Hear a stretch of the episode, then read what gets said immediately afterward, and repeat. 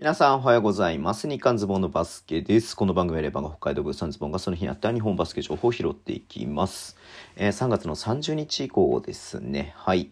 えっ、と、昨日もねおつ、お話ししてましたけれども、B リーグ U15 チャンピオンシップ2023がね、えー今日最終日でして、僕もね、ちょっとちらっと見てましたけれども、えっ、と、準決勝と3位決定戦とね、決勝っていうね、4試合が行われまして、まず準決勝ね、えー、B コルとね、名古屋ダイヤモンドドルフィンズの U15 のね、えっ、と、対戦だったんですけれども、えー、本当最後の最後でね、えっ、と、名古屋が、えーね、えー決勝点決めて、最後のね、ポゼッションで B コルがね、えっ、と、なぎくんがね、えっ、と、ショット打ったんですけど、それが外れてという感じではあったんで、まあね、えっ、と、B コルにとっては惜敗ではありましたし、まあね、えっ、と、ドルフィンズにとってはね、えー good game での good win だったなっていう感じではありましたけれども、うん。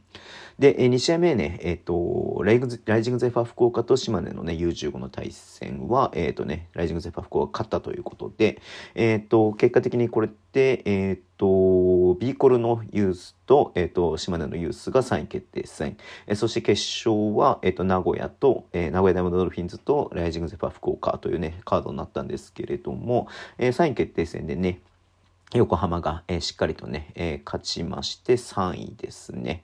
えーで、えっ、と、決勝が、えっ、と、名古屋ダイヤモンドドルフィンズ3連覇だね。うんうんうん。はい。えーで、勝ったということですね。はい。ジュニアウィンターカップではね、えー福岡の、えー、と U15 に負けていたということなんで、まあ、それのリベンジをね、果たしたという形になりました。1位が名古屋ダイヤモンドドルフィンズ、えー2位がライジングゼファー福岡、3位がね、島根スサノマジック、4位が横浜ビーコルセアーズの U15 ということでね、えーまあ本当46チームでしたっけね、えーと参加した、えーかなり大きい規模のね、大会にはなりましたけども、えー名古屋ダイヤモンドルフィンズの U15 の皆さんおめでとうございます。そしてね、えっ、と、ね、各、えーチームの、えー選手の皆さんお疲れ様でしたというところではありますね。まあ、ここから、えー未来の B リーガーが出てくると思いますのでね、ちょっと楽しみにしたいなというふうに思っております。そしてもう一つね、えっ、と、新潟アルビレックス BB の河村拓也選手が負傷で全治4週間ということで、うん。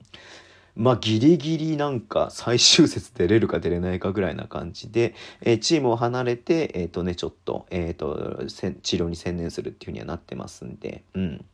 まあちょっと、えー、なかなかね、こう、バイウィークの間に、えー練習に参加して、そこから選手契約となって、えーただそんなにね、大級のプレータイムを得ていたわけではない中で、まあこの怪我ということでね、ちょっと残念な部分はあるんですけれども、はい、まあ戻ってくれるかどうかわかりませんけれどもね、ちょっと、えー、と、まあでも本当このまま終わる選手ではないっていうふうにね、僕も思っているので、えー頑張ってほしいなというふうに思います。はい。ということでね、今日この辺で終わりにしたいと思います。Twitter のメールを発信します。フォローお願いします。YouTube 毎日やってます。ラジオトークのアプリで聞いてる方はボタンを押してください。では今日もお付き合いいただきありがとうございます。それでは、いってらっしゃい。